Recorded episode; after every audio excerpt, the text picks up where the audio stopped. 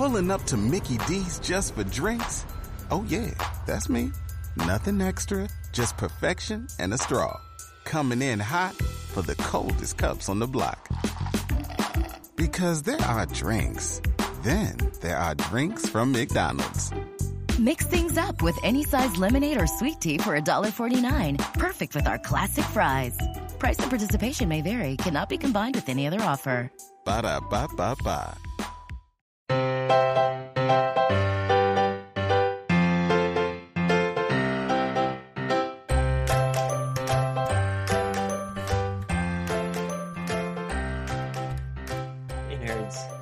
Episode of the Professional Book Nerds podcast presented by Overdrive.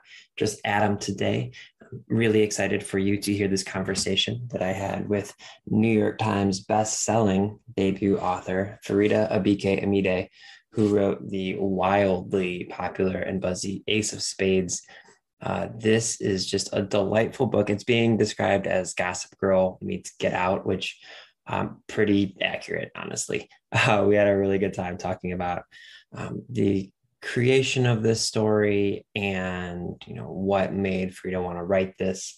Um, just a really great conversation. This is um, one of those really fun books I, I've talked a lot about in the past. When anytime I figure out what I think is going to happen in the plot of a book, um, especially if I turn out to be right, um, I sort of lose interest, you know, halfway or two thirds or three fourths of the way book through the book, however far I am. Uh, this book keeps you guessing until the very, very end.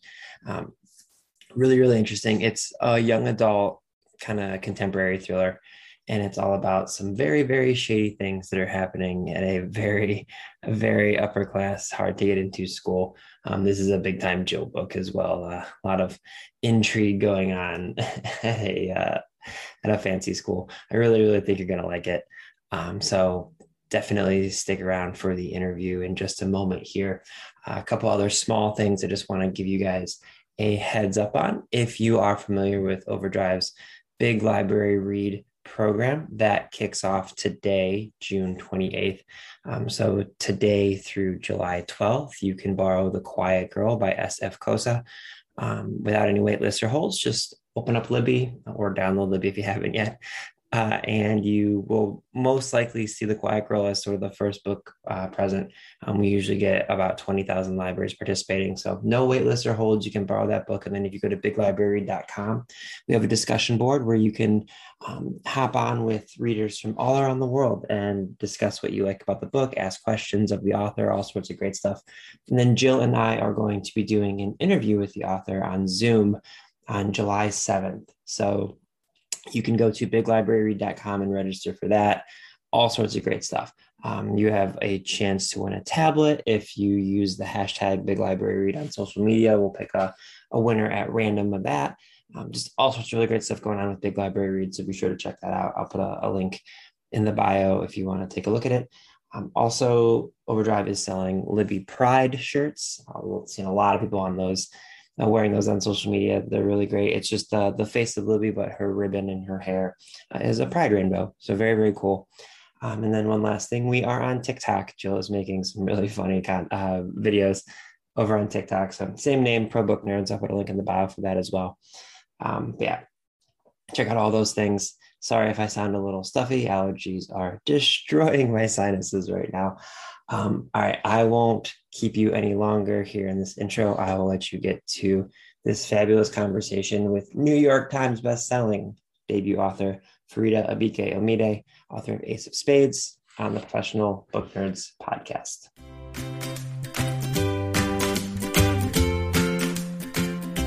So, um, well, what we can do is uh, we can just kind of start off our conversation by having you as the author introduce Ace of Spades because I don't want to give away too much of the plot. So I started the recording. So if you just want to kind of give our listeners an introduction to the book, we'll go from there. Um, so Ace of Spades is pitched as Get Out meets Gossip Girl, but queer. And it basically follows Devon and Chiamaka in their final year of school. And an anonymous texter named Aces starts to kind of leak their secrets to the entire school and is kind of tormenting them. And they have to team up despite being so different um, and take down this anonymous entity and um, they have to do so before it kind of gets deadly and like really, really dangerous for the two of them. I think that's the best description without giving away too much. Yeah, absolutely. And so, uh, for everyone listening in, I I'm gonna try to steer fairly clear of the plot, just because you you wrote it in such a way that every chapter peels back a new kind of secret or thing that we weren't really aware of. So I'm gonna steer a little bit clear of the plot, but from a writing standpoint this is going to kind of just be a, a, slightly different way of asking you if you're a planner or a pantser. But the first time you wrote out the story, did you know where you wanted it to end up? So yes, I knew kind of like the big twist. Mm-hmm. Um, mm-hmm. I'm a very big planner. I had like a 12,000 word document of just like everything I wanted to be in the book. I'm very bad at endings. Um, I never really know the exact ending, but I always know the big kind of twist and the big climax. So mm-hmm. yeah, I did know where it was going to end up in that way. And sort of along those same lines, was it something where because you knew where you wanted to end up, you knew where to leave, you know, breadcrumbs and misdirections, or were those things that you went back through, you know, various drafts and and edits and things and put back in there? Um, it was mostly already planned, like the breadcrumbs, but um, mm. I did go back and like add in something I think would be twisted. I was like, oh, that'd be so cool if people like went back and realized that. So I did do that sometimes. so was there uh, were there characters that maybe were more challenging for you to write? I'm just thinking about the fact that like you as the author know where you want to go, obviously, but like me personally as a reader, every single character that we meet along the way in my mind, I'm like, oh, well, that's probably aces for sure. But I do it like 25 times. So for you, was it oh, was it a challenge to try to write every character, making them potentially be the person that was behind all of this, or was that kind of the exciting part for you? Um, it was challenging because I kept on thinking to myself, this is so obvious um, when I was writing. But then eventually, I think um, I kind of realized once I was giving it back to my like editors and my team were reading that actually it wasn't that obvious because I think because I'm such a suspicious person of everyone in real life because I'm always living in my own kind of murder mystery documentary. Mm-hmm. Um, I I think that my suspicions when I'm writing and like just living life kind of comes through. So um, yeah, I think it was hard at first. I just assumed that everyone would just guess it, but eventually it was like, okay. I mean, I I already suspect everyone in real life of doing something. Yeah. So. Oh, that I, that's such an I, that's so interesting because I, to me, I had no idea throughout most of it. Like one of my pet peeves with a book is when you do figure out a thing and then you feel like you're just kind of finishing it out in your mind just because I'm a bit of a completionist when it comes to reading books. Like I once I figure something out, I can be like, oh, all right, well, that was you know the mystery is gone. But with yours, to me, the mystery never I could never figure it out because I kept being like, well, this person has to have seen all of these things happen. So who could it possibly be like w- was it a challenge for you to think through the logic of where aces would have to be to kind of know all of these various secrets um it was challenging because um i guess i had to kind of create like a story that would never be seen by people because i had to kind mm-hmm. of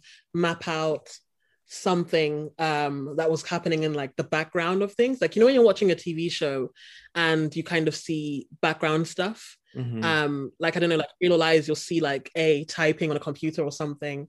Um, so I had to kind of create kind of that background and think where would they be at this time to be able to have done this and see this. So yeah, that was difficult because it had to kind of be mapped out alongside the actual events of the book that's exactly I kind of exactly what you said is what I was thinking of with um I think it was, it was Pretty Little Liars were like one of the biggest when everything was finally revealed. I like one of the mm-hmm. biggest complaints from people was saying like there's no possible way they could have known all of these things. So I I imagine that was like that was chiefly on your mind while you were making sure to kind of cross all those T's and dot all those I's. Exactly. Yeah. um, something else that I think a lot about when reading books that feature um, you know teenage you know, relationships and friendships and uh, people that are kind of figuring out their lives is like the importance of showing these different types of relationships. And um, i feel like in a lot of books it can they can get very romanticized and even like the friendships and everyone seems to kind of have the best intentions. So how important was it for you to highlight these different types of relationships where some people are you know not so great and are just looking out for themselves. Like what made you want to create these fully formed characters that aren't just your main characters but are really everybody in the book? Um so part of it is i really love character like more than plot i really enjoy writing characters. But also um i think something that like gets left out of tv shows and books sometimes is how much friendship is a lot to teenagers.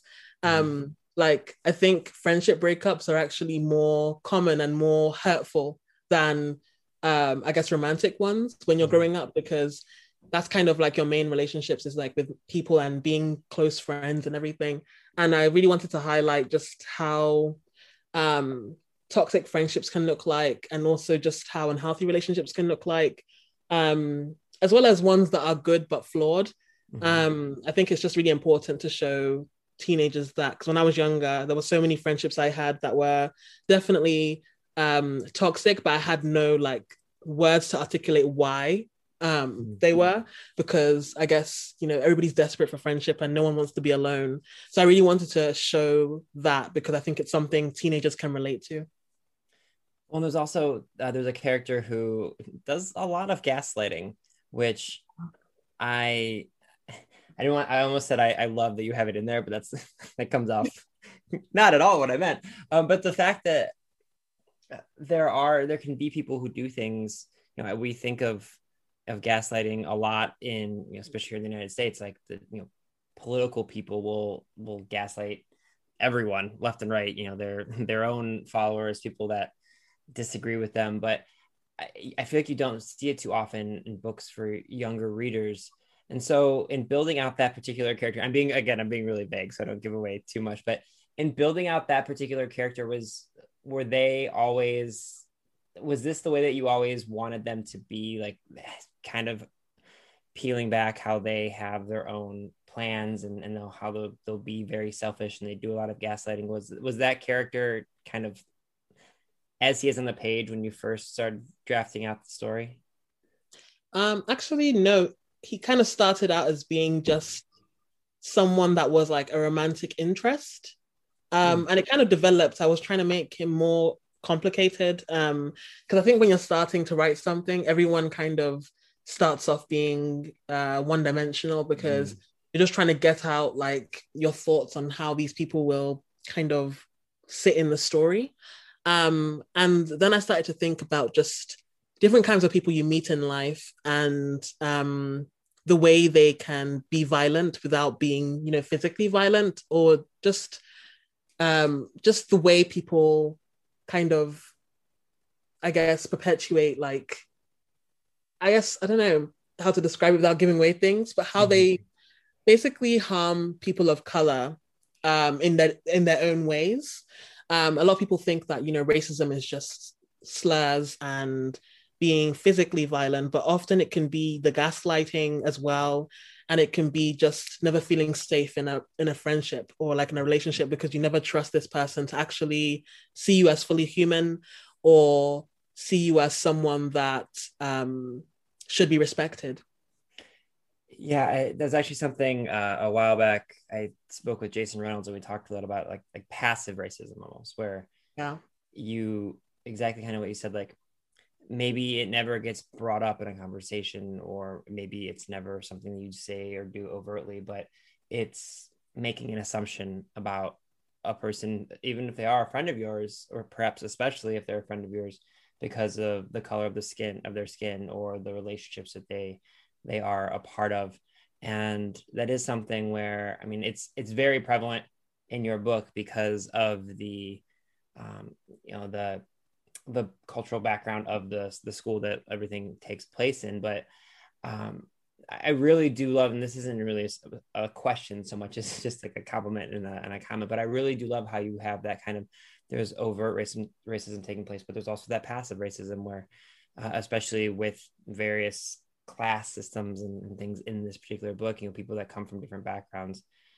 I, I do think it's really important for young readers to see those different aspects of racism.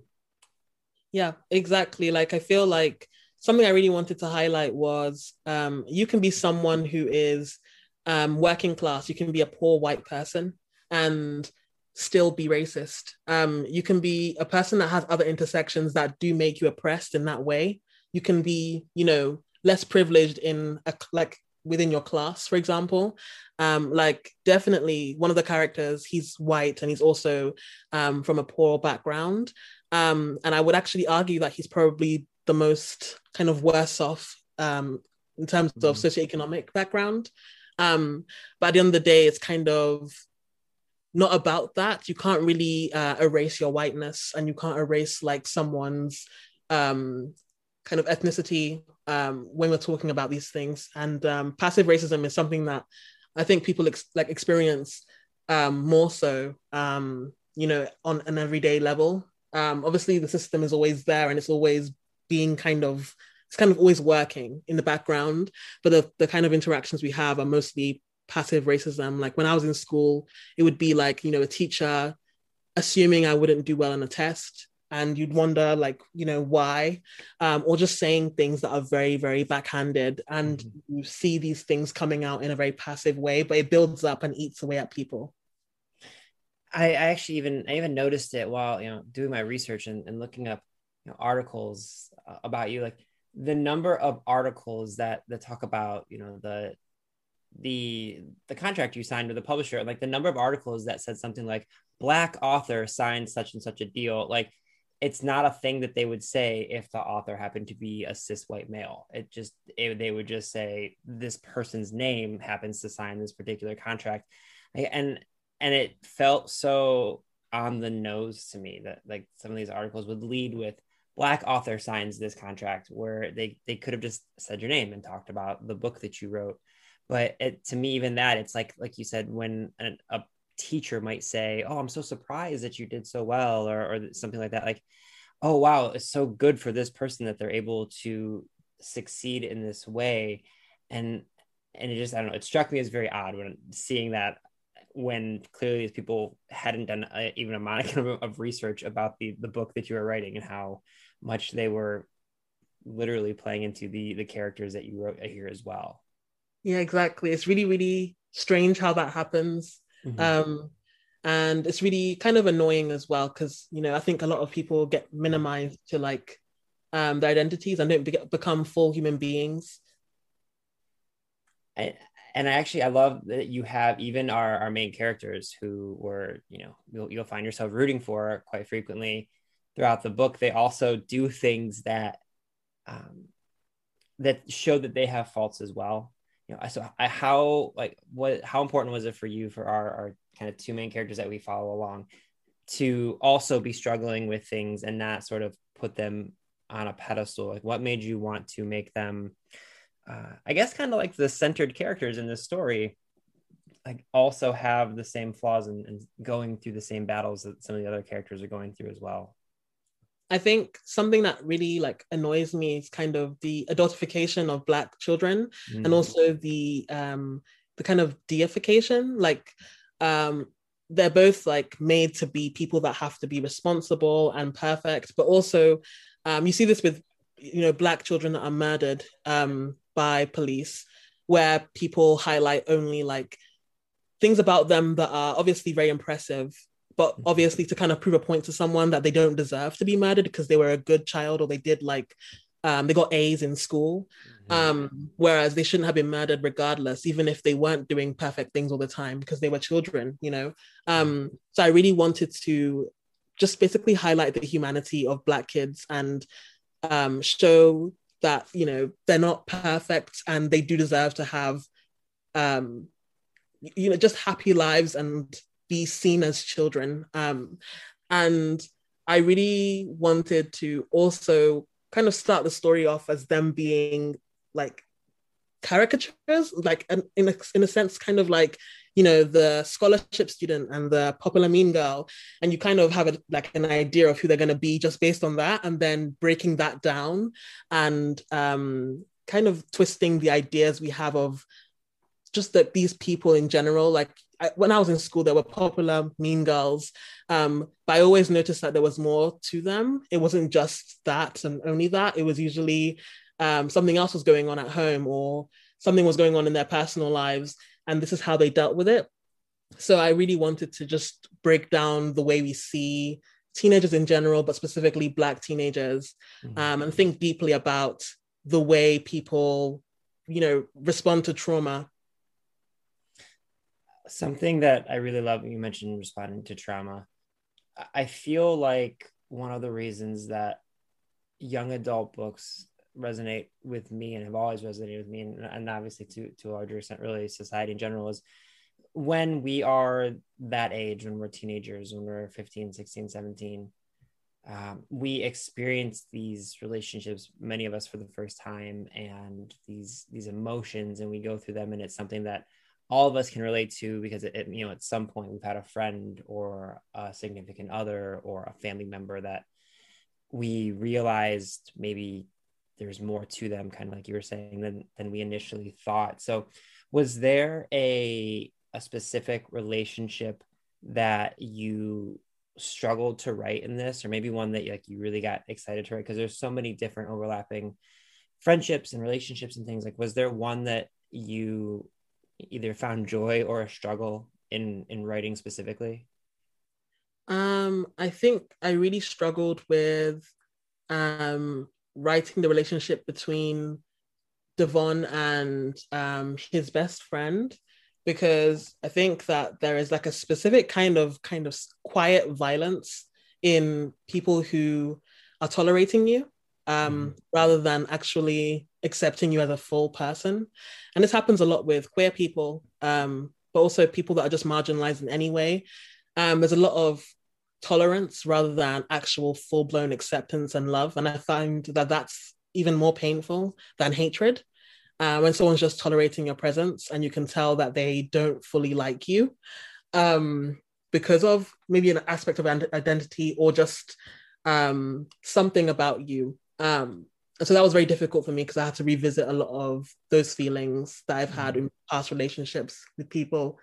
Um, but like a relation, like a relationship I wrote that was fun, I guess, or like I looked forward to, was probably the relationship between um Chiamaka and her mum. I really, I really rarely see kind of um, I guess teenagers that are black and specifically Nigerian um, having these conversations about their background and um, I've never seen that in a book before, so I really wanted to put that in a book. Just having the conversation about being proud of your heritage. Because mm. a lot of mm-hmm. people that come from specific cultures that are kind of looked down on um, find it difficult to be so proud of their heritage when people kind of look down on, you know, cultures in Africa and Asia and stuff. So, um, yeah, I really love the there's like some nuanced stuff, even kind of in like the first half of the book where she uh Chiamaka is like late for a class like late to go to school and like she's just like a subtle moment between her and her mom about her hair or there's one where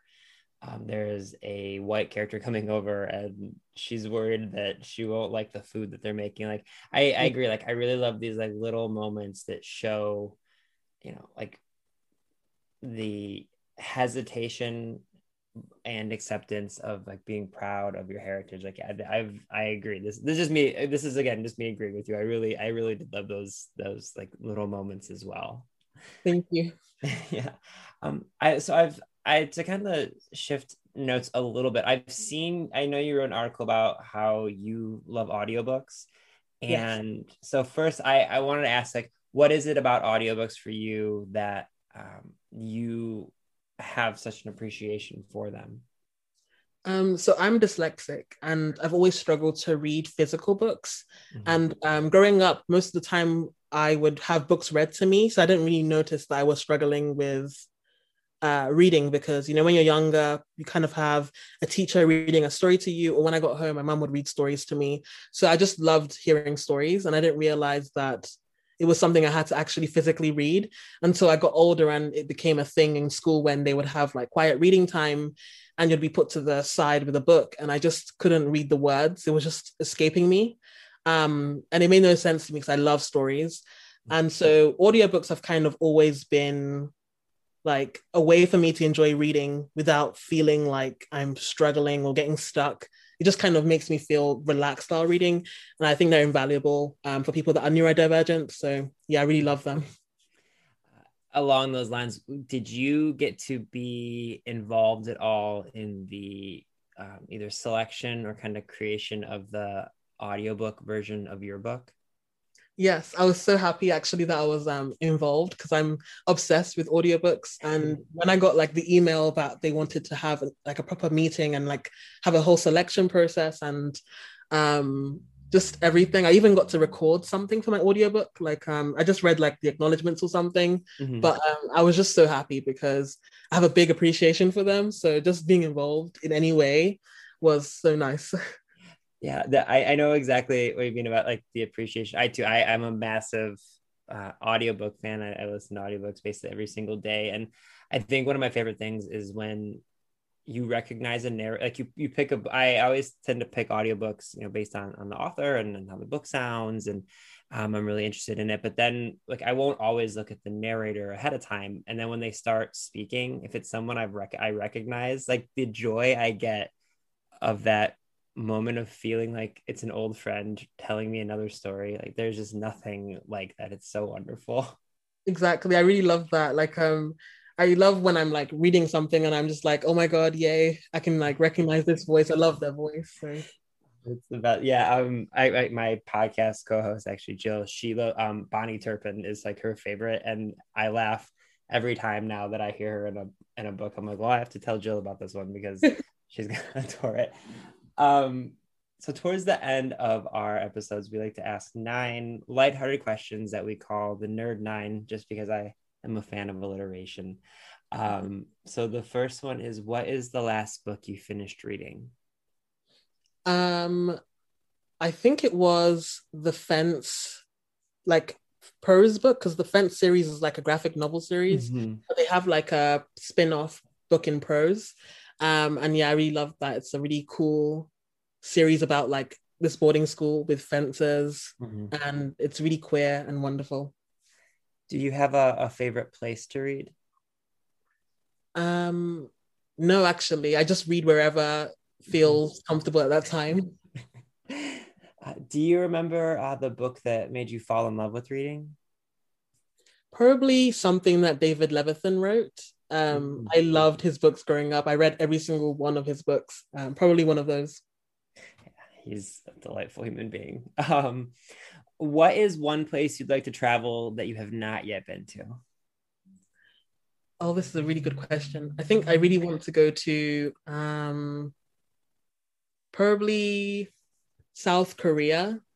Um, I always wanted to go when I was younger, and so I want to I'm kind of on a mission to make my younger self proud of myself. So um, I'll do that for her. Uh, do you have a, a favorite holiday to celebrate? Like like we would say holiday in, in the states, like uh, Christmas or New Year's or something like that. I love Christmas. Actually, if um, you could see my background, I usually have a Christmas tree.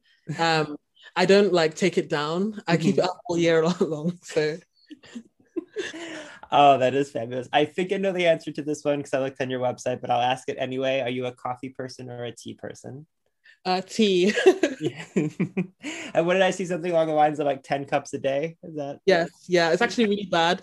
I've had to cut back because I realized that it actually has a lot of caffeine and mm-hmm. my anxiety's been worse. So, yeah. Uh, how about cats or dogs? Um, probably cats. Yeah. Do you have a, a favorite food? Um, I really like this Nigerian dish called ayamase and rice. It's just like so spicy, but I really like it. It really clears my sinuses. uh, last one of these. Uh, if you could have dinner with one person, alive or dead, who would you pick? Oscar Wilde. I just think he's so hilarious and he'd have just so many anecdotes that would just make the entire meal so entertaining. Oh, that's, that's such a wonderful answer. Okay, last question for you. What do you hope readers take away from Ace of Spades? I hope readers take away uh, the message that you know Black kids deserve to have happy endings, even amidst just like all the awful things that can happen in the world, because um, it's just so like the amount of violence that we experience is so constant, mm-hmm. and I just want that message to kind of be what they're left with that there is a there's hope for the future and there are happy endings that people can have. Oh, that's perfect. I uh, Faridah, I loved your book so so much. Thank you for writing it and thank you for joining me today. Thank you so much for having me on. Readers can sample and borrow the titles mentioned in today's episode from overdrive.com, and our library friends can purchase these titles in Marketplace. Professional Book Nerds is proud to be an Evergreen Podcast signature program. To learn about other Evergreen podcasts, visit evergreenpodcasts.com. Our podcast is produced, recorded, and edited by Adam Sokol and Jill Grunewald, and presented by Overdrive. For more information, visit professionalbooknerds.com. Pulling up to Mickey D's just for drinks? Oh, yeah, that's me. Nothing extra, just perfection and a straw. Coming in hot for the coldest cups on the block. Because there are drinks, then there are drinks from McDonald's. Mix things up with any size lemonade or sweet tea for $1.49. Perfect with our classic fries. Price and participation may vary, cannot be combined with any other offer. Ba da ba ba ba.